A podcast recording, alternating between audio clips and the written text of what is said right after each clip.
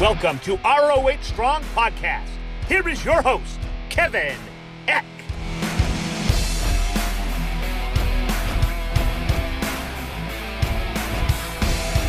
What's up, Honor Nation? Welcome to episode 73 of the ROH Strong Podcast, the official podcast of Ring of Honor Wrestling. And my guest today is one of the finalists in the Ring of Honor Women's World Title Tournament. She will face Rok-C in the finals at Death Before Dishonor. That's on pay per view and Honor Club on September 12th in Philadelphia. She is the Lucha Baddie, Miranda Alizé. Miranda, welcome to the show.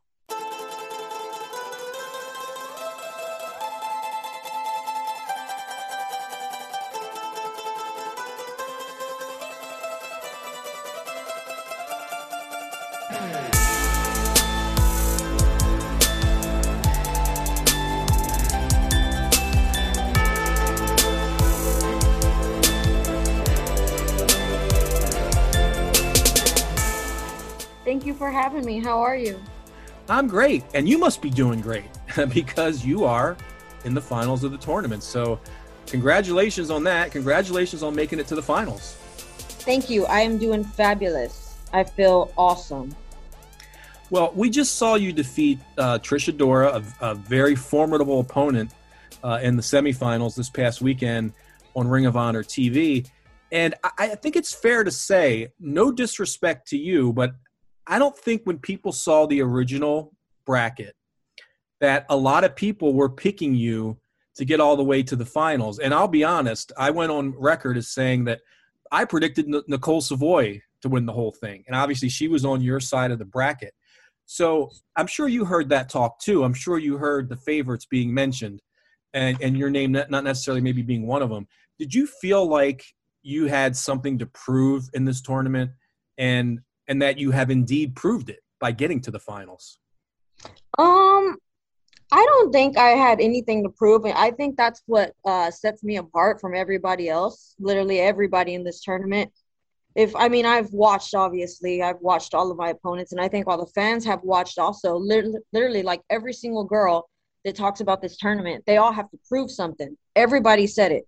Quinn McKay says it all the time. She has to prove to herself. Chelsea Green said it on her debut of Ring of Honor. She has to prove to herself. She has to prove to the fan. Nicole Savoy said it. Rok-C says it. Everybody has to prove themselves. I don't have to prove myself to anybody. And I think that's why I'm in the finals. Like it, it just is what it is. I don't have to prove myself to anybody. I know my abilities. I know how good I am. And I proved this to myself a long time ago. So I'm so past that stage. It's just and, and that's why I'm where I'm at. And that's why other people are where they're at. Um, yeah, I don't get a lot of love from the fans. I don't get a lot of love from the wrestling community, but that's okay. I don't. I mean, I have myself. You know, I'm my own support system. I clap myself on the back. Um, and I'm not a follower. I'm a leader, so I'm okay with that, man. Well, you know what? That's a great way to put it. And you're absolutely right. A lot of people did use that motivation of I've got something to prove and I want to show everybody. And I guess there is something to be said for just having that confidence in yourself and not worrying about what anybody else has to say. And as you pointed out, it has served you well because here you are. You are in the finals. You're on pay per view. You are one win away from being the Ring of Honor Women's World Champion. I want to go back a little bit though and talk about some of your previous matches in the tournament. Now you All wrestled um, two of your two people that you've said you consider friends, Alex Gracia and, as we said, Nicole Savoy but it seems like you were really able to put those friendships aside in this tournament. And I noticed it wasn't just like once the bell rang, it was like, okay, we're opponents now, we're not friends. And then afterwards, we'll be friends again. It seemed like that friendship was really thrown out the window. I mean, we even saw you bite Nicole Nicole Savoy's fingers, which doesn't seem like a good, you know, a nice thing to do to a, a you, you, that you consider a friend so and then I, I, noticed even after that match it seemed like she wanted to kind of give you a hug or something and you just kind of pushed her to the side. So i mean what was what was that all about? Are there just, just there's just no friends at this point for you or or like what what's the mindset? No i don't i don't think i'm gonna say that. Um i i mean i think everybody has friends. Some people have more than others. A lot of people have more than what i do. Uh, i keep my circle really really tight. Um No, I'm not gonna say that we're not still friends. It just sometimes you got to do what you got to do, man. And I did what I had to do. It just it is what it is. Like, and it's not just wrestling; it's just business in general. You have to put friendships to the side to succeed. Sometimes um, doesn't mean anything outside of the ring. It's just it it's just business. That's all. It's grown woman business, and you have to do what you have to do, and you have to protect yourself. And that's what I was doing.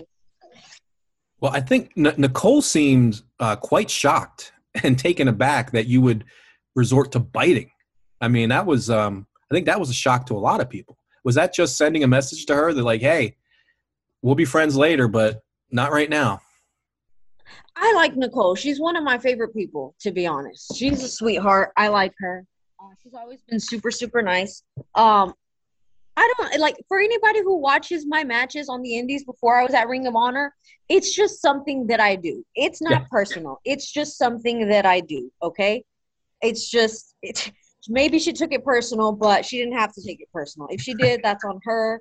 That's her problem. But it's just something that I do. So I'm pretty sure you'll see it in a lot of my other matches also. Well, I will definitely say this: you've certainly earned that moniker of the Lucha Baddie. But I, am curious, how did you how did you get that name? Is that something that you came up with for yourself, or did someone else kind of uh, name you that? It's actually funny. Um, I actually did not come up with this name by myself. Um, when I was down living in Mexico, I would do a lot of the. Uh, I was like in a border town, so I was right under San Diego. Uh, so I was doing a lot of wrestling on the West Coast, and I had a show in San Diego like a week out or so, and the promoter had he wanted me to film a promo, and I was like, okay. And like I love filming promos, I just don't like the typical hey, we need to sell some tickets. You're going to be here. You're going to be here. 60 second promo. So I like try to like feed off of a script if I get one. And he was like, so these guys that I was supposed to go up against, they're a tag team and they call themselves the Lucha Daddies. So he came up with like this promo and then it ended with like me saying that I'm the Lucha Baddie. And then like I didn't think anything of it. But then like a few months later went by and I was like, hey, I was like, that actually goes really really really well so i started using it and it just it just it stuck so good so no i didn't i would have never came up with that on my own. I got this from a promoter that i was going to work for that i was working for um a lot down when i was in uh on the west coast. So yeah that's how that happened. But hey i'm rolling with it and it works. And i think it's one of the best things ever. Everybody loves it. Yeah i mean it's it definitely suits you. Um, but let me ask you this question though: How much? Obviously, people turn up their personality and everything. That's a big part of pro wrestling. Is you know being a character, being larger than life. How much of the real Miranda Alizé that's away from the ring would you say that there is in the Lucha Baddie?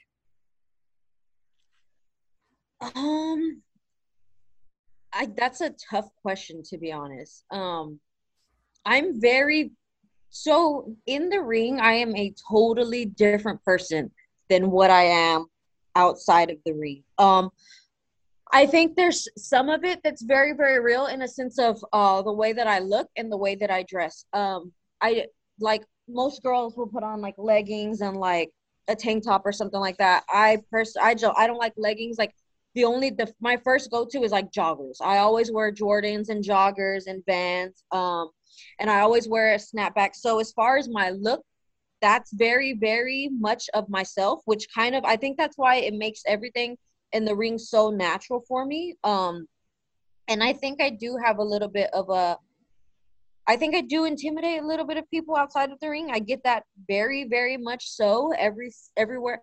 I like I guess it's a hard question because I can't see myself the way that other people see me. I can only see other people and I've always wanted to see how other people see me. So I think um obviously I'm not out here biting people on a daily basis. like you know what I mean, but the way that I dress that's very very much me. Like the shoes that I wear in the ring are the shoes that I wear in my daily life. Like I'm always wearing joggers. I always have on like a wrestling tee and a snapback. I have on a snapback right now that's to the side. I have on some shorts and some Nikes. Um and a Ring of Honor t-shirt. Like I'm very much I have like very much that tomboy look. So my look is very, very much myself outside of um outside of the ring. Um but like I'm not I I think I'm very I have a different personality when it comes okay. to like being outside of the ring versus inside the ring. But the look is very, very real. Okay. Um, so, so there is yeah. a lot of there is a lot of you in in what we see in the ring. But like you said, yeah, I guess probably can't go around in a civilized society biting people. That probably wouldn't wouldn't uh, especially with what I do for a living outside of wrestling. No. you are a trainer, is that correct? Yeah, I am a trainer, and then um, I do a lot of like I specialize in a lot of rehab work, and I also uh do massage therapy. So I kind of like I take like a very very recovery base. It it kind of like all goes into hand with each other. Um, but yeah, that's what I do. I I work on people with that deal with like a lot of injuries and chronic pain. So okay. that's very different from being inside a wrestling ring. But they yes. love it. They love watching my videos. They love what like they my clients love it. Wow, so that is interesting. It, your, your job, so in the ring, you're well, look, not that you're trying to hurt anybody, but obviously you're there to, it's a physical sport. You're there to win. So in a sense, you're inflicting pain. And then your job outside is to help with help people get through their pain. You know, it would be a, this would be a great business for you. Maybe you start, you know, you get in there with an opponent that you're rough up a little bit, and then they can come to you and uh, you can rehab them, and they can pay you for that. Yeah, I actually see a lot of the wrestlers down here uh, in Texas. Like a lot of them come to me very consistently for their pain. Um, and also it uh, i've been doing this for quite some time now it helps me i've never had to go to a doctor or go to like the only time i'll go to like a doctor or like a physical therapist or a chiropractor or anything like that is if i had a very very serious injury which i have been very blessed and i haven't had that yet and i feel like i need an mri but other than that if i have like a sprain or a strain or any type of stuff like that i can i rehab all of my stuff on my own. Um yeah so it, it works out well. And then like i've sprained almost every single thing on my body. I've sprained my shoulder sprained my knee sprained my ankle. Um so i rehab my own injuries and then i just like when my clients come and see me i know exactly what works and it just yeah it's just kind of like a hand in hand thing. So it works out for me. That's great. You know i have a there's a friend of mine in this business named Crowbar, and I don't know how familiar you are with him, but he used to wrestle in WCW years ago. He also went into uh, physical therapy, and he told me that exact same thing because he had kind of a high flying, uh, sort of extreme, hardcore style, you know, took a big toll on his body. But he's like, I know what I'm doing, so I know how to rehab myself. And he, that's exactly yeah, and, what he did. Yeah. And I also know how to prehab myself. Like, like I don't know, like other people like everybody has their own style of training in the gym but like i don't take the the like the split body routine approach that most athletes do. I do very much functional training. So i train to help prevent myself from injuries. So yeah. Let me ask you a little bit more about um, the persona of of the lucha baddie and and what you portray in the ring. Because you know obviously fans we always like to classify there's there's good guys, bad guys, baby faces, heels, or rudos, as we would say in lucha libre. You seem to be sort of in that middle ground area, uh, but definitely leaning maybe towards the rudo or the heel side. How, how do you? I'm just curious. How do you see yourself? Oh, I see myself as the bad guy in the ring. Um, but I can see as to why, like, I, I kind of like tend to be in between because a lot of my style is very, very flashy. Right. Um, yeah, but I think my character is more of a bad guy, and I think it's just my moves that are just flashy and boom, boom, boom, boom, boom. Okay. It just comes more natural, I guess. I don't go in there and try to be the bad guy or try to be the good guy. It's kind of just that's just whatever comes natural is what comes natural. That's just what I do. Right, and I think that that brings a realism to it, you know, for sure. I think. Um, well, let, let's talk about your opponent in the finals, Rok-C, because I know that you know each other very well. You both trained with uh, Booker T, wrestled for his promotion, Reality of Wrestling in Texas. We saw the two of you actually team together at Glory by Honor, and, and you guys were victorious. And I know that you faced each other before. I think one time, according to my research, maybe in uh, 2019. and you won that match. So, what obviously, again, you know each other. What is the key in your mind to beating Rok-C and becoming the women's champion? Um, well, I've actually wrestled her twice, so I beat her twice. Oh, two um, oh, okay. Yeah. Um, honestly, like I don't I I understand that it's a big match and it's a championship match, but I don't I'm not looking and that's very important obviously, but I'm not looking at it as any other way. I'm going in there, I'm doing what I do every single night. Um my experience puts me I, I have an advantage because of my experience and it's just it's not something that I'm worried about. Let's put it like that. But that's not a her thing. That's just uh, everybody that I step in the ring with thing. It's okay. it's just like not that it's just another match because it's very important, but I'm going into it as like I'm not going to do anything different. I don't have I don't feel like I have to step up my game or anything like that.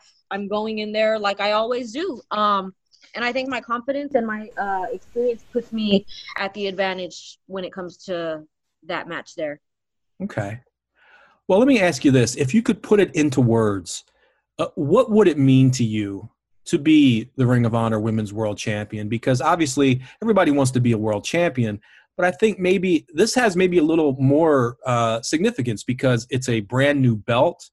It's a, and it's really a reboot and a rebrand for the women's division. It's a whole new era, and the person that wins this tournament is always going to be remembered as you know the standard bearer, I guess, kicking off that new era what would it mean for you uh, do you think and your career to to be that person yeah uh, like i said the match is very very important um it's a big deal i'm going into it with the mindset of um i i can't I don't, I'm not going to stress out about my opponent. I'm not going to overthink it. I'm not going to do any of that because that's just going to put me at a disadvantage. Um, but it is very important to me in a sense of, yeah, I do want to win this thing, and uh, to be honest, I feel like I deserve to win this thing. So why am I not going to go out and give it up my all. And I've been fighting my whole entire life. So it's going to be very important. This is the new championship It's going to set the pace. Whoever wins this match is going to be the face of the locker room, the face of the women's division. Uh,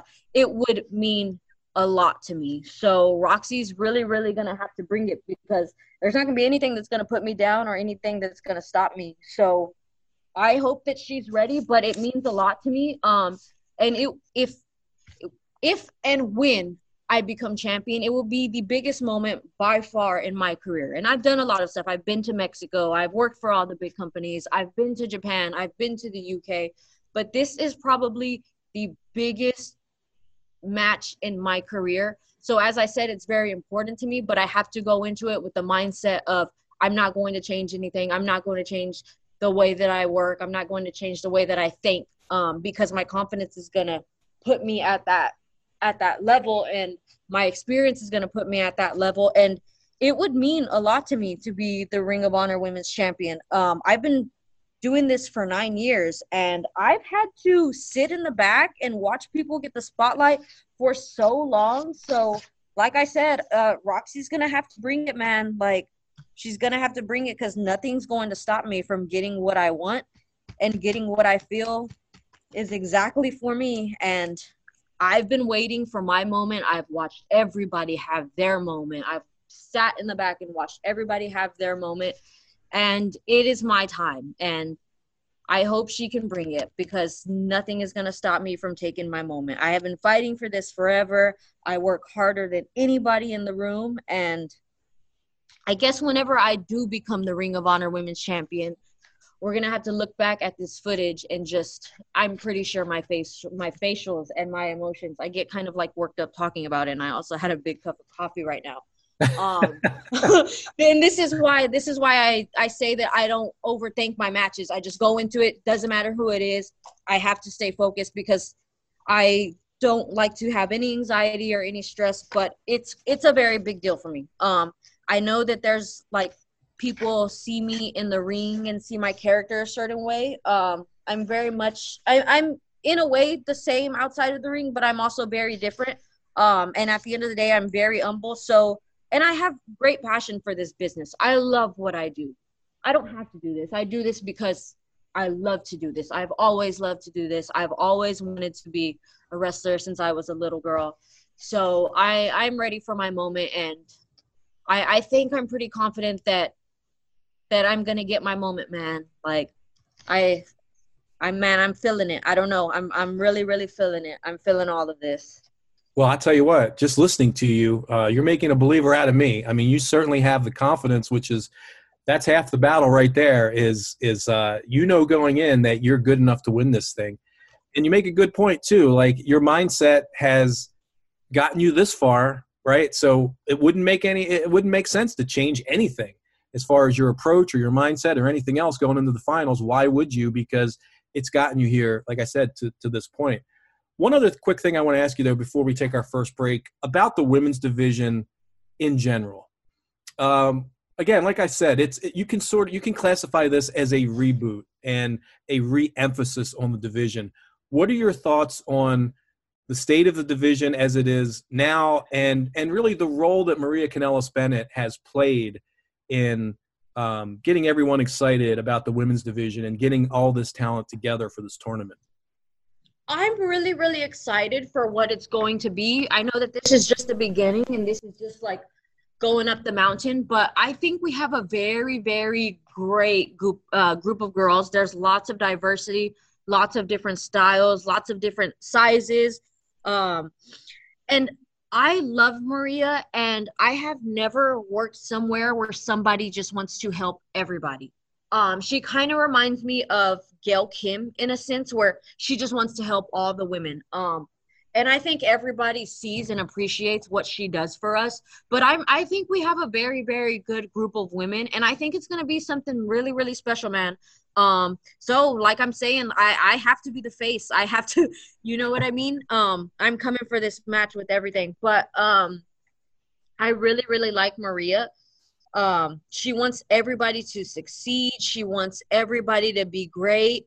Um, and it's just all at the end of the day, it's all of us coming together as women and working with each other to make the division better as a whole because nobody's better than anybody and we're all better whenever we're together. We're stronger when we're together. Everybody knows that. You're stronger when you're with somebody not when you're by yourself. Um, i think we have a really really great group and i think it's going to continue to grow and continue to grow and i'm really excited for what it's going to be. Um, our locker room is so positive. I love it man. I, I love being there with ring of honor. It's one of my favorite places that i've ever worked. Um, I'm excited for everything that's to come. Well, and I think we are all excited too. Can't wait until September 12th. We're getting close. Pay per view, Death Before Dishonor, also Honor Club. Big part of that show is the finals. Miranda Alizé and Rok-C. We are we are counting down the days. All right, well, we're going to take our first break. We'll be back with much more with Miranda Alizé right after this.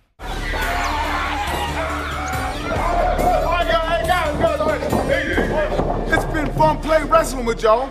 But we got something even better. Honor Nation, it's the ROH Wrestling Honor Pals, the body slamming, drop kicking way to keep the fun going. We need some tougher competition. El Turabaco! Jay Triller! She's the new Honor Pals champion. ROH Wrestling Honor Pals.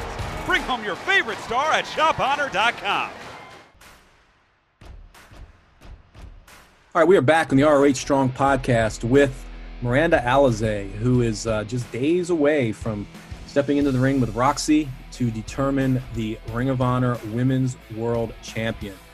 Speaking of the tournament, Miranda, you were uh, you were going to be a competitor in the original uh, Quest for Gold tournament for the Women's Championship that was uh, scheduled for April of 2020. Obviously, that didn't take place for obvious reasons. We had a pandemic. How disappointing was that for you? Because, and I, I think I've heard you talk about this elsewhere, is that not only was the Quest for Gold tournament postponed indefinitely, but you had some other big matches or big shows that month that were called off. So, I mean, what was obviously it was disappointing, but what was what was your mindset when all that happened? Oh my god, it was like so much honestly, and it was just like so much at once. Um, so what I what I had go, I think uh, it was supposed to be in April, if I'm not mistaken, right? Um, of last year. So what I had going on is I was supposed to be in the UK from the first to the 20th, I believe. Um, and I was gonna be doing. I think that I had like 12 matches booked in the UK. A lot of them were going to be with uh, Rev Pro. I've never worked there before, so I was really, really excited to go out there and do that. Um, I think I was supposed to fly back on the 21st. Um, I was supposed to debut for AAA TV in Tijuana on the 23rd. And then I was supposed to do another show for AAA TV on the 24th in uh, Mexicali, but I wasn't available for that one because I was going to do the Ring of Honor tournament on the 24th. So I had all the UK stuff. I had uh, AAA TV, and then I had the Ring of Honor stuff. And then it's like, okay, this thing happened, and just boom. And I was like, I, I mean, it was stressful. Like that was probably the biggest month of uh, that year that I was going to have. So I was really, really excited about everything. Um, and like it wasn't just me it was also like me and alex were facetiming each other like a lot whenever this happened because we were so excited for it um actually she's the one who originally had told me about it all she was like yeah i'm gonna do it and i was like oh i want to do it and then i ended up uh i was going to do it and then it just got pulled and we were just like god darn it like we were very very excited for it um but it was out of my hands, so I, I couldn't do anything. So yeah, it was stressful, but I was like, I mean, at the end of the day, everything works out. Um, but at the time, it was it was really really stressful it, because it wasn't just one thing. It was a month of consecutive things. But I mean, everything happens for a reason. Um, and I think that COVID has opened a lot of people's eyes. I think a lot of people needed that break. I know I needed that break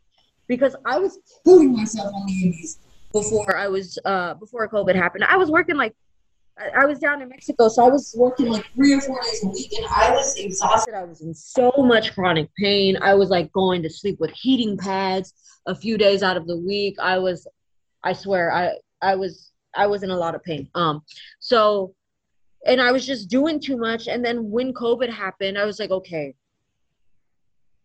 it happened and it it was supposed to be like two weeks or whatever and that progressed for a while. And i was like you know what? I was like i don't need to be killing myself like this. I don't know why i felt that i needed to be everywhere doing every, i mean obviously i love what i do but i didn't know how to take a break. And it really gave me that break. And i mean it all worked out well at the time it was stressful but i'm really really happy with what i'm doing now um and it probably happened for the better like i couldn't be happier with ring of honor so I, I think it affected a lot of people, but I think it made a lot of people grow in not only in wrestling but outside of wrestling.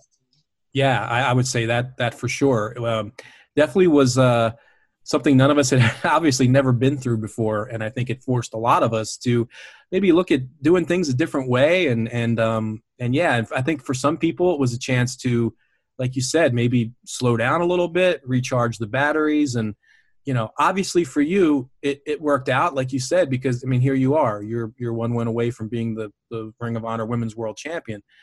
If my research is correct, you didn't have as long of a break as I know a lot of other people in the business who had to take months and months off.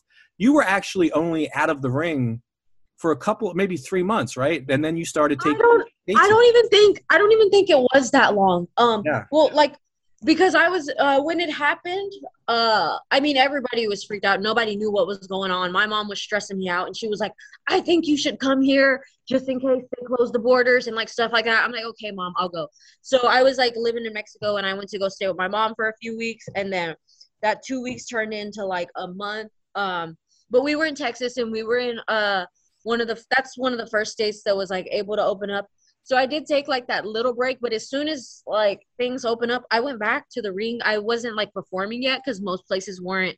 They're being very cautious, which understandable of doing shows or whatnot. But I was training. Uh, I think within like a month after COVID happened. Uh, that's all I could do. So I was doing that, and then we did like a few empty arena shows. Yeah, I think I was one of the first people to be like actually it wasn't consistent because everything was so up and down and everything was so crazy um but yeah i've been uh i think it was just like i had a little like month and a half and then it wasn't anything crazy like i'm having like six bookings a month but i had like one or two here and there and i was picking up wherever i could I was also like I would get bored in Texas after a few weeks uh, because I was a full time wrestler at that time. That's when I was living in Mexico, and I had came down to stay with my mom. Um, so I was like get bored when I was in Texas, and I would go back to Mexico for a few weeks, and I would go back to Texas and back to Mexico.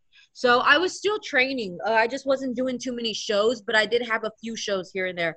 Whatever I could pick up, I was picking up. So yeah, I, I was still working. I was still I mean, I have to. The thing about me, like, I'm very different from a lot of people. I'm always like, go, go, go, go, go. And I think that's why I do so much outside of wrestling.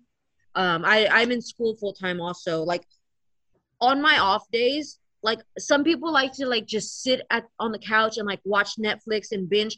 I can't do that. I can literally only do that for about an hour and I'm like, okay, time to go work out or time to go or time to do something. I just that's just how I am. I've always been like that. Um, I'm literally at the gym right now as we film. Oh, you're at the gym as we speak. Yeah, I'm at my job. Uh, yeah, uh, I, I just like to be go, go, go. I, I can't turn my energy down. Uh, I don't know why. I, I was still working during COVID. I was still training. I didn't want to get rusty, and I love what I do. So I had to keep doing what I wanted to do for the sake of my own.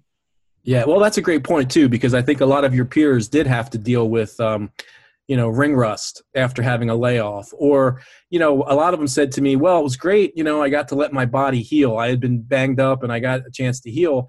But then when they came back and started taking those first bumps again, you know, the body was had gotten used to not taking bumps. So those first couple of bumps really hurt. It reminded them of you know how much the bumps do hurt. So I think you were you were very fortunate in in uh, that regard. But I know how busy you are because even just trying to set up this podcast interview, I mean, you basically said you had one day where you could do it. Yeah, normally like my it's just I just do a lot outside of uh outside of wrestling. Um I mean, I have a full-time job. I'm in school full-time and like my job is kind of like it's not really a job. It's kind of my own business. So I have to maintain that. Uh, and I can always make time. It's just uh, with everything that I do and everything that I juggle, I uh, I make my schedule a week out. So it like if if it's one of those things where like, hey Miranda, can you do this in two days? It's like it's probably gonna be a no. But like I can always schedule something like a week out. But I have to be like that because I have to manage school, I have to manage my clients, I have to manage I even have to like write down my workouts right now. Um, but I I like it. Uh, it keeps me consistent and it keeps me I, I mean I feel like a grown adult, you know what I mean? Yeah, I well, have my little I have my little like planner. I'm very very old school. Some people like write down their stuff and their appointments in their phone. Like I have to take my little planner everywhere and literally write it down. It's Oh, you're old school. You got the you got the pen and the and the planner. Yep, the pen and the planner. I don't. Yep, I, the phone. I can't do the phone. you know what? I actually, I mean, I'm older than you, obviously, but I, I feel you on that. I feel like if I just put it in my calendar in my phone, that's I, I don't know. That just doesn't work. I need to actually. I do the same thing. I need to write it down. If I write it down and, and I have a planner too, like, I don't know, it just seems to, it reminds me. It, it's just better. Yeah, I think it just, I think it just also like, like if I have like a 8 a.m. appointment, a 9 a.m., like once I'm done with that appointment, I get my little planner and I scratch it. So like as I go through the day, I scratch out every single hour that I'm done with, and I think that has a lot to do with it also. Yeah, yeah. Well, we're on the same wavelength on that. I'm big on making lists and scratching things off. I, am like when I go to the grocery store, I have to take my list and I take my pen with me. And every time I put something in the grocery cart, I cross it off the list. Maybe that's I don't know. Maybe that's taking it to okay, the extreme. I don't do that. Like the grocery stuff, the grocery stuff can be in my phone on the notes, but I do write it down. Okay. Um, but when it comes to like my my daily life, like I just feel like, and I think a lot of people need to practice this more. Like if you like if you go to bed on a Sunday night and don't write anything down, probably gonna sleep in. But if you go to bed on a Sunday night and you write down 7 a.m. cardio, study at this time, ring time at this time, like it it makes you accountable, and I think it also like gives you like a little bit of motivation. You know what I mean? Yeah. So it works for me. Well, I mean, uh, let me ask you this without delving too far into your personal life. With all that going on, do you have time for a personal life? Do you have time? Do you get eight hours of sleep? Um, I, I don't say that I would average like eight every single day. Uh, sometimes it might be like six, but I I do lay down pretty early. I I like I'm in by ten o'clock. I'm out. I'm not answering the phone. I'm not answering. No, like by nine thirty, I'm laying down. Ten o'clock latest. Uh, I wake up pretty early. it's very um like as far i'm working pretty much like seven days a week but that doesn't mean that i'm working all day every day like one day i might like have one client like tomorrow is a monday i have somebody at 8 a.m and then i have school from uh, 9 to 12 but it's online and then i have the rest of the day to myself. But then tuesday i'm fully booked all day. So it, it's kind of just like up and down. Um i try to keep like at least one off day to myself so i can like focus on my workouts and take my time or like go to the skate park or just like uh it, it can be a struggle but at the end of the day i do run my own business. I make my own schedule. If i don't want to work i don't have to but i'm just trying to set myself up for my future. Um i really just need like one day to like recuperate. And the thing is is like it's not like i said it's not like i'm going into a nine to five for a corporate job that i don't hate. I love what i do. I've been doing this since i was about 20 um so yes it's a job but it's not really a job. Yeah so i'm just like trying to set myself up for my future. Um i'm still pretty young right now. I'm 27 so my mindset is like grind till you're 30 and then once i'm 30 i'll rest. So yeah that's kind of how i just look at things right now. I'm still like young to where i can do it. So if i can do it now and rest later i'm okay with that Well, I'll tell you what, with your work ethic and obviously with your dedication and, and your energy level, like I can I can see now why you have gotten as, as far as you have in this tournament and I guess in the business in general, because you're certainly and it's and it's clear that you're passionate about it. And uh, I like what you said too about, you know, this I don't know, sounds like a cliche. What is it? Like if you if you love your job, you'll never work a day in your life, I think is what they say, but there really is something to that. I think no but that's very real like I, I believe like, it. that's very real um i think everybody needs like their time for themselves but like if you find what you love to do like it's not really work because you enjoy what you're doing and you're just getting paid for it It's true. Yeah, I, I feel the same way. You know, with what I do, um, it. I mean, yes, it's work, and yes, there are times when it can be stressful or you can feel overwhelmed or whatever. But at the end of the day, you're doing something you love, and so that's that's awesome. And I'm glad. Uh, you know, I'm glad for anyone who gets to have a passion, pursue it, find success at it, and and get paid for it. You know, I mean, what that you can't ask for anything more than that. nope blessed For sure. Well, let me ask you this. I want to just, you mentioned being a fan um, since you were a little girl. I'm always curious, like at what age exactly did you become a fan and how did you, how did you find professional wrestling or how did it find, how did it find you? Yeah, I don't. I I- the age doesn't come from the top of my head, but I think it was like I think I was in like elementary. Uh, my cousin, we lived with my grandma, and my cousin stayed there, and he used to be obsessed with it. Like he had the action figures, he had all the movies, all the books, and everything. So he would like Monday Night Raw was. I don't know if it was Monday Night Raw back then. Uh, but like we watched it every single time, and that's how I got so into it was because of him. Pretty much because of my cousin. Okay. So at what point did you say to yourself, um, I'm not just a fan, you know, I'd like to actually be one of those wrestlers that I see on TV? Because I've heard you say before that you don't consider yourself um, very athletic, that you didn't have an athletic background. Is that, is that oh that my right? god i was so bad my first day of wrestling was so bad um well i had did uh i played basketball when i was in middle school and i was really really good at it and for especially for my size because i was short um well i'm still short uh and then i did boxing for a while well i tried to do boxing and i wanted to but i had always had very very uh i had a bad shoulder problem when i was younger. Um so whenever like i would i was able to do everything but when it was time to spar my shoulder would dislocate a lot. Like my shoulder was so bad like when i was younger to the point where i would just be sitting and i could like reach over for a drink or something and it would just like snap out of place. Um so i was i had to stop doing that and i had to get like a surgery on it. Um and then after that i didn't play any sports because of that uh but i was like i think i was like 17 and i had not watched wrestling for a while um and then i think i was just scrolling and it was on so i just put it on and i was like oh i was like this is like really really different from what it was whenever i was younger and i just kind of started watching it and like started watching some stuff on youtube and i was like i think i want to try this and then i went to a so i just looked up a school when i turned 18 which was like a few months later in houston and i went and then i was kind of disappointed because like okay, um, like I knew it was like kayfabe in a way. I just didn't know how. Right. so I went to like the school and I was like, I was just disappointed. I was like, I'm not doing this. I'm not coming back. so I didn't go back. And then like I got a call a few days later and they were like, Hey, are you gonna come back? And I was like, I guess I'll go back. Cause, and then I went back. So yeah, that's how it happened. I kind of just watched it um as I was growing up with my cousin. I was a big fan, and then I think I think everybody at some point watches wrestling and then they stop. And then one day I was just scrolling on TV and it was there and I watched it and then I started watching it more and more and then I just wanted to try it uh, and I did. And like I said, I was very unathletic. Like it was really really bad. So you mentioned when you first got there, you weren't quite sure what it was. You weren't really smartened up, I guess, to the business. Didn't appeal to you. You left. You were brought back.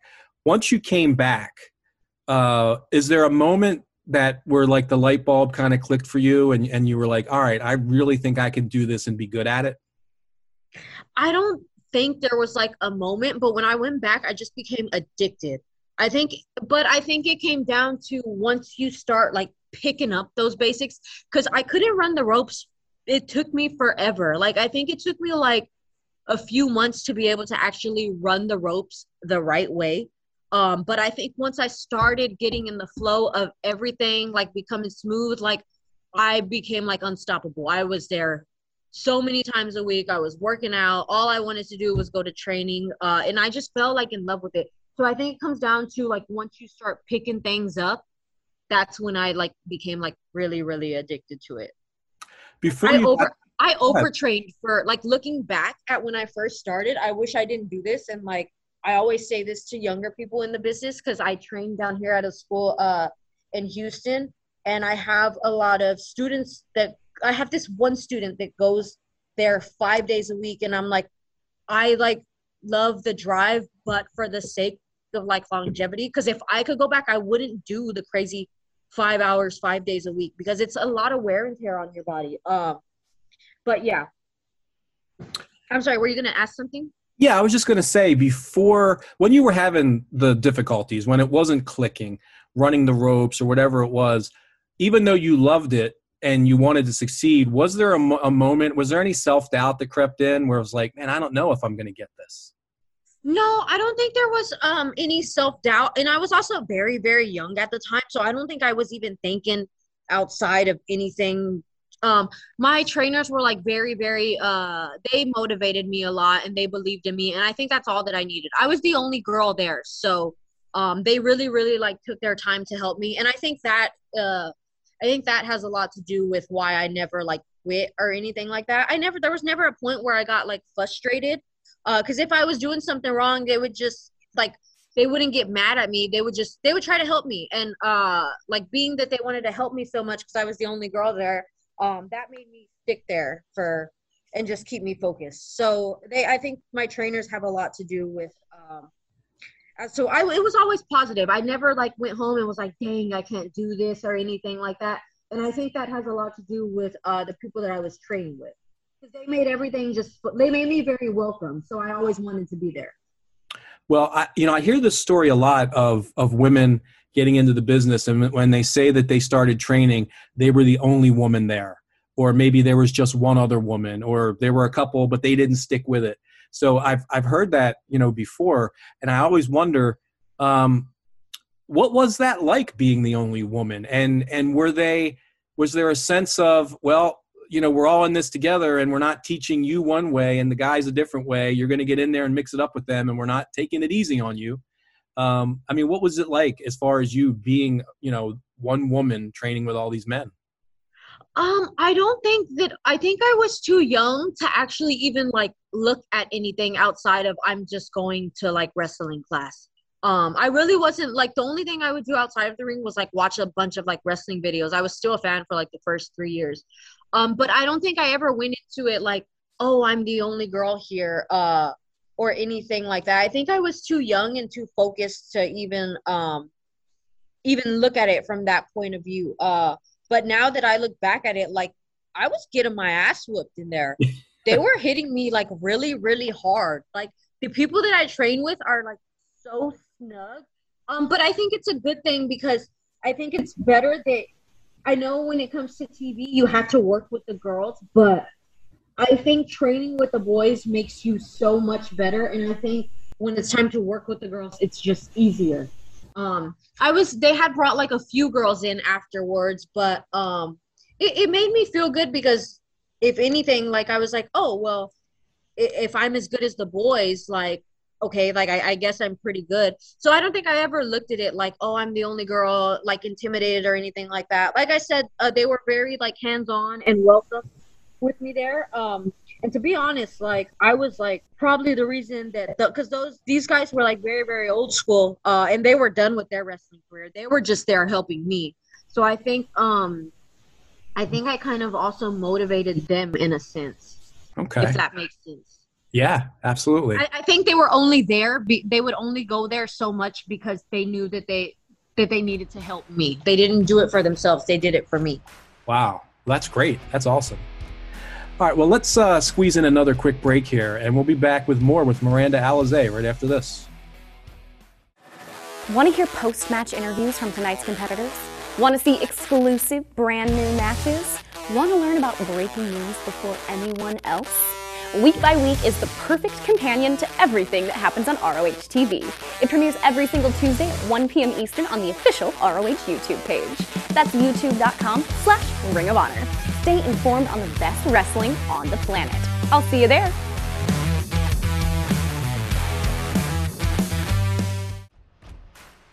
All right, we are back in the ROH Strong podcast with Miranda Alizé.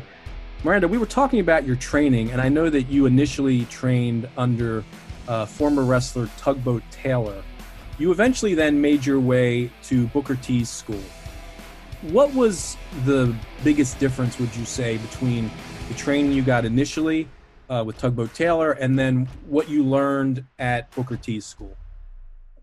Um, I think the biggest difference was that uh, whenever I was training with tugboat, they uh, had a very, very old school approach. Like when we would hit the ropes, we would have to hit it on our sides, um, and little stuff like that. And then when I went to Booker's, he's, I mean, obviously he's a WWE guy, so we had to like adjust to like, okay, don't hit the ropes on your side. That's the old school way. Hit the ropes on your back. So little stuff like that. But also, I think the biggest thing was that uh, was learning that that TV aspect of okay, well now you're doing shows on TV and on camera, and it's a whole different ball game when it comes to like doing a show where there's not a camera and doing a show where it's time to film TV. Uh, so I think that's the biggest thing. Uh, there was like little stuff in like the basics that I had to switch up, which that was like no problem. Um, practice makes perfect. But the biggest uh, switch was being that when I went uh, to Booker T's, we were filming television, and he started teaching us how to how to work television instead of just working like an indie show. Right. And that's such a huge thing because I know a lot of indie wrestlers before they get that um, the first time they go to TV, it is it's like a whole new ball game as far as knowing where the, the camera is, the hard cam, and you know it, it is it's a totally different thing. And it's great that Booker T has that TV, that local TV in Houston, and you can get that experience because then when you go to a Ring of Honor, or I know you've done some stuff with AEW, or uh, you were in the WWE Mae Young Classic. You've already like your TV ready because you have been in front of, uh, you've wrestled in front of a camera before. So I would think that's just invaluable. Yeah, um, I it's I, I think uh, learning the TV style um, will set you apart if you have to go out and work television um and you're in the ring with somebody who doesn't work television i think it's gonna it's gonna much show and it's gonna elevate you. But not only for yourself but also for your opponent. Like okay time to place my opponent here. Okay entrance has to be here. Okay this spot should be ran this way because the hard cam's over here. Um so yeah i i'm very grateful for it. And i think anybody who uh is training needs to go to a school that teaches you how to work television because when it's t- and you'll like depending on where you go i'm pretty sure every like it's just experience you know? You have to start working television. It takes a while to get used to it. Uh, there's still some stuff that i still haven't even picked up on. I mean you learn every single day as a wrestler. Uh, but i think it's very very important. Uh, even if you you're not out of school that's um, that has television. Like at, at, the school that I train some of the guys at, I'm like, okay, time to run this spot. Guys, your hard cam is over here. because that's it's you know it's camera you want your face seen and i think that's very very important so to like all the young wrestlers i think uh I, I mean if you're at a school who doesn't have tv just act like there's a hard cam at, at a certain place and play towards that hard cam so that when it's time to go and do television you in a sense have a little bit of practice and uh can make yourself stand out and make yourself not only yourself but your opponent look good Yeah, absolutely. That is that is great advice. Uh, 100% agree with that. Uh, another, obviously, a big aspect of the wrestling game is is promos and having the ability to speak and to get your uh, get your character across and to make people want to see you get in the ring and, and have a fight. Was was that aspect of the business something that came naturally to you as far as being on a microphone and speaking? Obviously, you, you you're very well spoken, but it did it come naturally right from the beginning, or was it something you had to work at? Um, we didn't. So when I was at Tugboats, we I was only at Tugboats for like a year and a half. Um, we didn't do any promos there. When we went to Row, he was very uh, he was barely building his division. Uh, from the top of my head, I don't remember. I know they have like a promo class. I don't think they had that when I was there. I don't remember us being too focused on promos, but I do remember them bringing it up a few times. Um, and I would kind of just like what I would do is um I would go home and like look up a promo of like one of my favorite wrestlers on my own and just kind of study the promo and then um I think it came a little natural for me. Uh but I think that comes down to knowing who you are as a character and actually believing what you're saying. Uh there's so many people who film promos and there a lot of them are just unbelievable. Um so I think it comes down and I think it comes down to knowing who you are as a wrestler and I just I think that that plays a big part of it. Um, I would just I went on my own and studied like uh, people's promos. I would always look at like back in back at this time when I was younger. I would always look at AJ Lee's promos uh, and just take it from there. We didn't do too much too much promo work. Um, this is coming to Ring of Honor. This is the uh, the most promo work I've ever done in my life. Oh, okay. Wow. Yeah. I mean, I think you do very well uh, on the mic. So I would, I, I wouldn't, I wouldn't have guessed that. I would have thought that you had Thank you. plenty of, plenty of opportunities to, uh, to do it. But I think you really hit on a big point. There is a lot of it is just knowing who you are, knowing your character, and having that confidence to to speak. And I think once you have those things, and it, it's really just storytelling. I mean, at the end of the day, it's just it's telling a story and wanting people to again giving them a reason to want to see you fight your opponent. So I think that's you know I, I think sometimes maybe people can overthink it, but um, yeah, and I think uh, and I think it's also comes down to believing in yourself and believing what you're saying. right. um you have to believe what you're saying because if you don't believe in yourself it it shows and that's not only in promos that's in matches also Let me ask you about um, the lucha style. Is that something because you said you grew up a WWE fan, like most people? Um, obviously, they had some some Mexican wrestlers there, but it's certainly not a heavily uh, lucha style by any means in, in WWE. Were you familiar at all with Mexican wrestling and lucha libre? Uh, is that something that you researched and you thought, well, I'd be really good at that because of my obviously your heritage or your size or or whatever? Like, how did how did lucha become such a part of you? um no it was from the beginning it wasn't something that uh I from the beginning honestly I wouldn't even watch like any wrestling except for WWE and my trainers would get so mad at me when I would say that uh, but I didn't understand like anything outside of WWE because that's all I wanted to do when I was like those first like 3 to 4 years Um, I think I think how I got so involved in it is that I did a show in Mexico and it was my first show in Mexico. Uh, and I was like, okay, this is really, really freaking cool. So I just wanted to keep doing those shows and keep doing those shows. And I was, and I was like, I think I want to move to Mexico to do this stuff. And I, I did. Yeah, I'll lock it up. Um, so I just it, it came down to me going there and I fell in love with it whenever I went there. It wasn't something that like I studied or researched. It was the experience uh uh that made me fall in love with it. Do you feel like because you've mentioned that you've you've wrestled all over the world, not just Mexico? Obviously, you spent time in Japan with Stardom. You mentioned you've been in the UK. All these different places have different styles. Um, have you taken, do you think, aspects of all these different styles and incorporated it into what you do? I think so. Um, I think my I think my style is very very much like 80% lucha based. Hmm. Um, I don't do like a lot of strong style or any stuff like that. Uh, cause that's just not my style. I've learned it, but I only um I kind of only take what works for me to be honest. Um, I I learn like everything here and there. Uh, but like I'm not really a grappler. If I have to, I will. Like in the match with with Nicole Savoy, I had to, so I did. I'll pull it out when it needs to be, but I, I kind of stick to what to what works for me for the most part. Like I said, I, I've learned it all, and when if and when I need to pull it out, depending on the opponent, I will. But I, I, I stick to what works for me, and I think that that's like the high fa- the high pace, uh, high flying, uh, lucha based style. Uh, we talked a little bit earlier about training with men, um, and I know that you've had a lot of matches with men. Intergender wrestling is something that I guess I don't know if it if controversial is the right word. It's like some people like it, some people don't. Um, what what are your thoughts just on intergender wrestling? I guess in general, and and as far as it applies to you specifically, why you why do you uh, why do you like those matches more?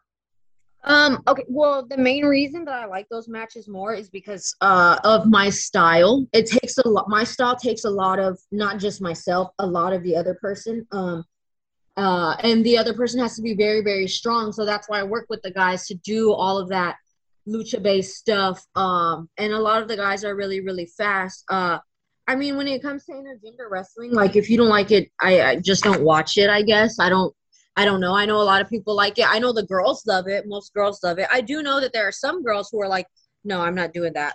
Uh, but the reason that I enjoy it so much is because uh, of my style. Uh, I get to do my style with with the boys more than what I can do with the girls. Um, so that's what that comes down to. Yeah, I, I've been wrestling the boys for like the past two years. Uh, but I also think it makes me a better wrestler, to be honest. Well, you made a great point about it, it works well with your style because, I mean, without getting too inside here, but yeah, when when someone has a lucha based style, they need someone to base for that for those moves. Yeah, it's it, and that's like the that's like the very fortunate but also unfortunate part of like the style that I do um is that a lot of what I do is based on the other person.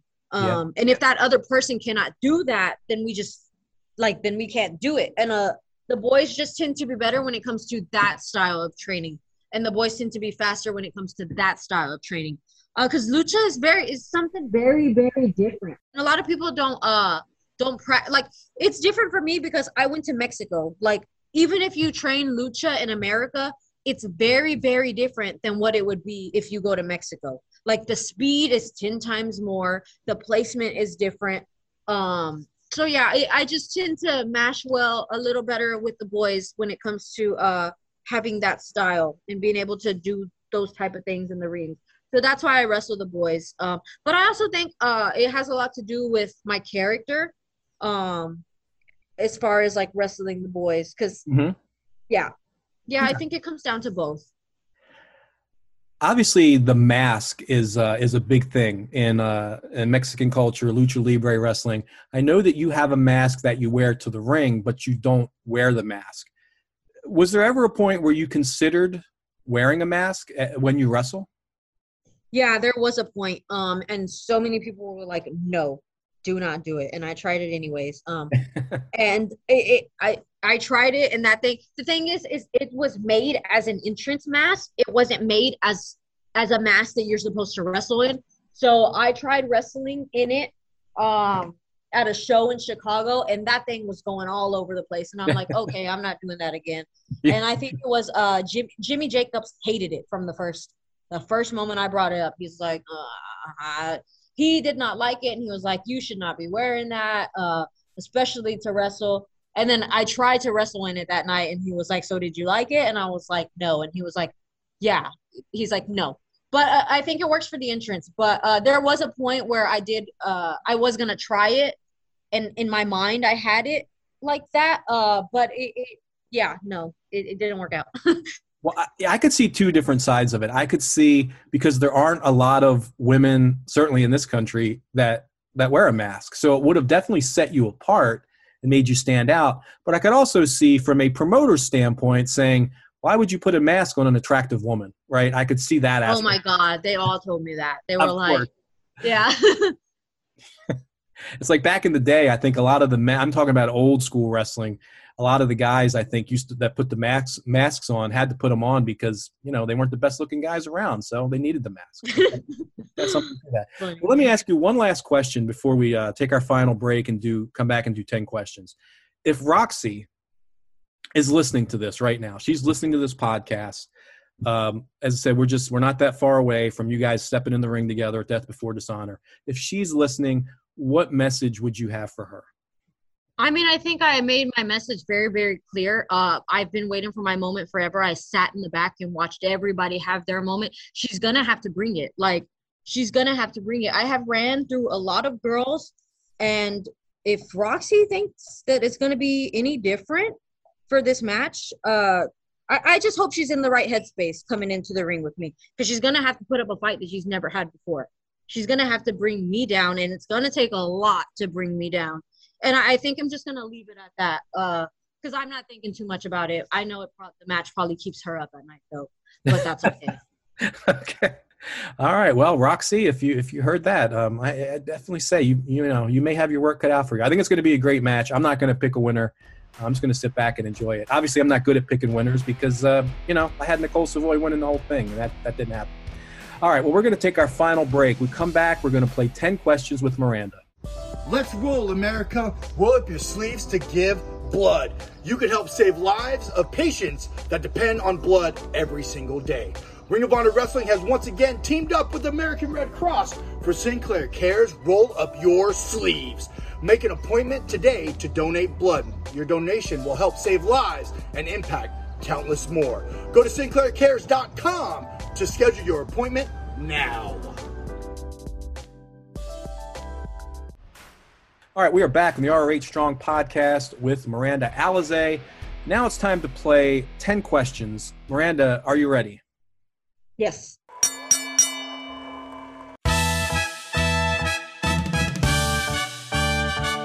And it is now time for 10 questions with Kevin. All right, question number one What's something on your bucket list? As far as wrestling, It could be any way you want to answer it, as far as wrestling or just life in general. oh okay. Uh, when it comes to a wrestling standpoint, uh, my bucket list, I definitely want to go back to the UK, and I definitely want to go back to Japan. Okay. Question number two What's a subject you'd like to know more about? Um, I don't know if this is a subject, but maybe we can just put it in this in this in this boat. Uh, spirituality. Huh, okay. That's um that's very interesting because it leads me right into my next question. This is sort of along the lines of spirit spirituality. Question number 3, have you ever had a paranormal experience? I used to have like a. I used so I, I used to have like sleep. I don't know if this is paranormal, but I used to have like sleep paralysis uh, when I was younger.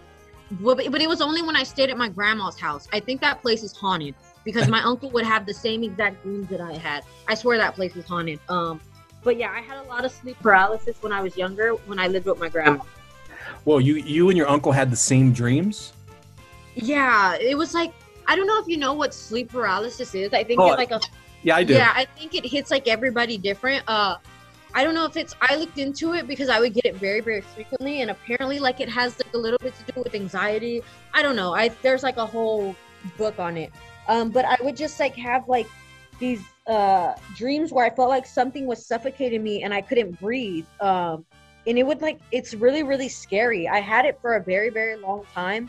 Uh, and I learned how to manage it. But my uncle started having those same type of dreams um in the same house and whenever like i stopped staying there and like didn't stay at my grandma's house i didn't have those dreams anymore and like my grandpa tells me that he uh has seen people walking to the restroom at night down there and my mom has had a bad experience in that house and so has my grandma. Um, I haven't had to deal with anything besides the sleep stuff. Very fortunate because I don't like that stuff. Yeah. Well, that all sounds pretty freaky to me. So I, yeah, I, I think there's probably something there as far as the haunted house goes. Um, it's one thousand percent haunted. Yeah. all right. Question number four. If you could have a conversation with any celebrity or historical figure, past or present, who would it be? Um, I think it would be Charlotte Flair. Well, I, yeah, I would definitely love to sit down and I could see wanting to pick her brain, not only uh, for what she's accomplished in the business, but certainly growing up in the business. All right, question number five Do you cook? And if so, what is your specialty? Uh, yeah, I do cook, but I don't do anything too crazy. I don't really have like a specialty. I kind of just cook like my little meal preps here and there. Uh, I have like a guy that I get like these free meal preps from, uh, because he sponsors me. And then by like Wednesday, I pick those up on Monday, and by like Wednesday, those are gone. So I'll cook um like my own little meal preps. Uh, but other than that, no, it's not something I enjoy doing. I actually hate doing it, to be honest. okay. All right, question number six. Do you have any hidden talents? Is there something that you're good at that uh, maybe we don't know about? I think it's just the skateboarding, but I think most people know about that. Yeah. Yeah. And then I'm I'm also very I wouldn't consider I don't know if you consider this I mean it is a talent in a way is like uh I'm very very good at what I do for a living outside of wrestling when it comes to like the corrective exercise and the prehab and the cupping therapy and all of that. I manage that very very well. Um but I think it just comes down to like that and skateboarding. Okay. All right, question number seven. Do you have a celebrity crush or did you have one growing up? I think everybody had one growing up. Um, I think when I was like a little girl, I used to have a crush on John Cena. I had like a picture of him with my friend. So. Um, I I think everybody has one, but I'm gonna leave that. I'm just gonna answer it as that. okay, that's that's a safe way to go. All right, question number eight. Uh, earlier, you mentioned that you don't really have time to binge watch TV or anything like that, obviously with your busy schedule. But question number eight is: What is the last show you you binge watched? If you ever did binge watch a show, what was it? Uh, so just in general, I'm honestly just not a TV person. I just can't watch TV. I'll watch like a little bit of uh, NXT, uh, but there is one thing that I can watch. It will. It is the only thing that can get me to sit down and watch for like an extended period of time, and it's like the crime documentaries on Netflix. I can watch those things all day, and I don't even like watching TV, but I love those things. Uh, the unsolved crimes and like all the crazy documentaries, I can watch those all day. Yeah, that stuff's very good. Did you watch the John Wayne Gacy documentary? I don't think so. Okay, I think that was Netflix. It was one of the streaming services. But If yeah, it's a crime was- thing, don't tell me about it because then I'm gonna have to go watch it today. My- okay. All right, question number nine. Uh, here's a fun one. Uh, if there was a movie made about your life, the Miranda Alizé story, what actress would play you? Oh, um, I don't know, man. That's a tough question. Hey, you could play yourself, right? I guess I don't know. You tell me who would play me. Uh, I don't know. I don't know, especially because I'm like. There's so- not a lot of people like me. That's why. Yeah, I, I'm not real. Like, I don't know a lot of. Um, I'm sure there's many current actresses, you know, that I just don't know about. You know, because I I still watch movies from the 70s. Oh yeah, because I don't even. Yeah, I don't even watch TV like that. I'm out Right. of the loop when it comes to TV. Yeah, I'm out of the loop too. Um, I don't know. Maybe uh, does Selena Gomez act? I don't know. Would she be? I, I mean, can she play the lucha baddie? I don't know. I don't know. Um, well, I guess we'd have to see how good of an actress she really is. I, you know, probably be a stretch for her. So I don't know. It's the only name I could think of. All right. Question number ten. Final question. What's the best advice that you've been given about the wrestling business, and who gave it to you, if you remember? Um, I don't think that there is. I don't think I can pinpoint that to one thing because I have been doing this for a long time and I've gotten advice from everywhere and everybody. So I don't think that I have one pinpoint. I think it comes down to multiple things. Um, but I think if I could give somebody advice, I think the best advice that I could give to somebody is work hard, believe in yourself, and stay out of the drama and keep to yourself. And I think the stay out of the drama and keep to yourself It's very, very important. Um, make a few friends and only make a few friends. Don't let a lot of people close to you because you don't know who's who's clapping for you and you don't know who's coming for you. Uh, I've taken a lot of advice from everywhere. I've been around a lot of people, but if I could give anybody advice, I would say hard work over everything and a small circle. That's outstanding advice. I really think that that's wise advice. And here's my advice to anyone who gets in the ring with you. I think they should keep their hands away from your mouth. Oh my God, is this a thing now? yes, is a thing. I mean, you you bit Nicole's hands. I, you know, she even said, "Miranda, what what's up with that?" I know. I saw I saw Maria tweet. She said, "Please no eating the division." That's right. All right. All right. Well, Miranda, I know how busy you are, so I really, really do appreciate you giving us some time today. I really enjoyed the conversation, and uh, I will wish you luck. I have to be impartial, uh, but I will wish you luck, and I'll wish Rok-C luck as well. Um, I, I, I, can't wait to see what you guys do. Uh, Death Before Dishonor, September 12th, on pay per view, streaming for Honor Club. Best of luck to you. Thank you so much. Thank you for having me. All right, and I want to thank everybody else out there for listening today. And I will remind you that a new episode of the ROH Strong podcast drops every Monday morning on ROHWrestling.com and most podcast platforms. Keep it locked into ROHWrestling.com and ROH's social media channels at Ring of Honor on Twitter and Instagram, Facebook.com slash Ring of Honor for news regarding upcoming episodes. Also, for the latest ROH news and views, you can read my column, Eck's Files, every Friday on ROHWrestling.com. Until next time, this is Kevin Eck saying stay safe and let's all be ROH strong.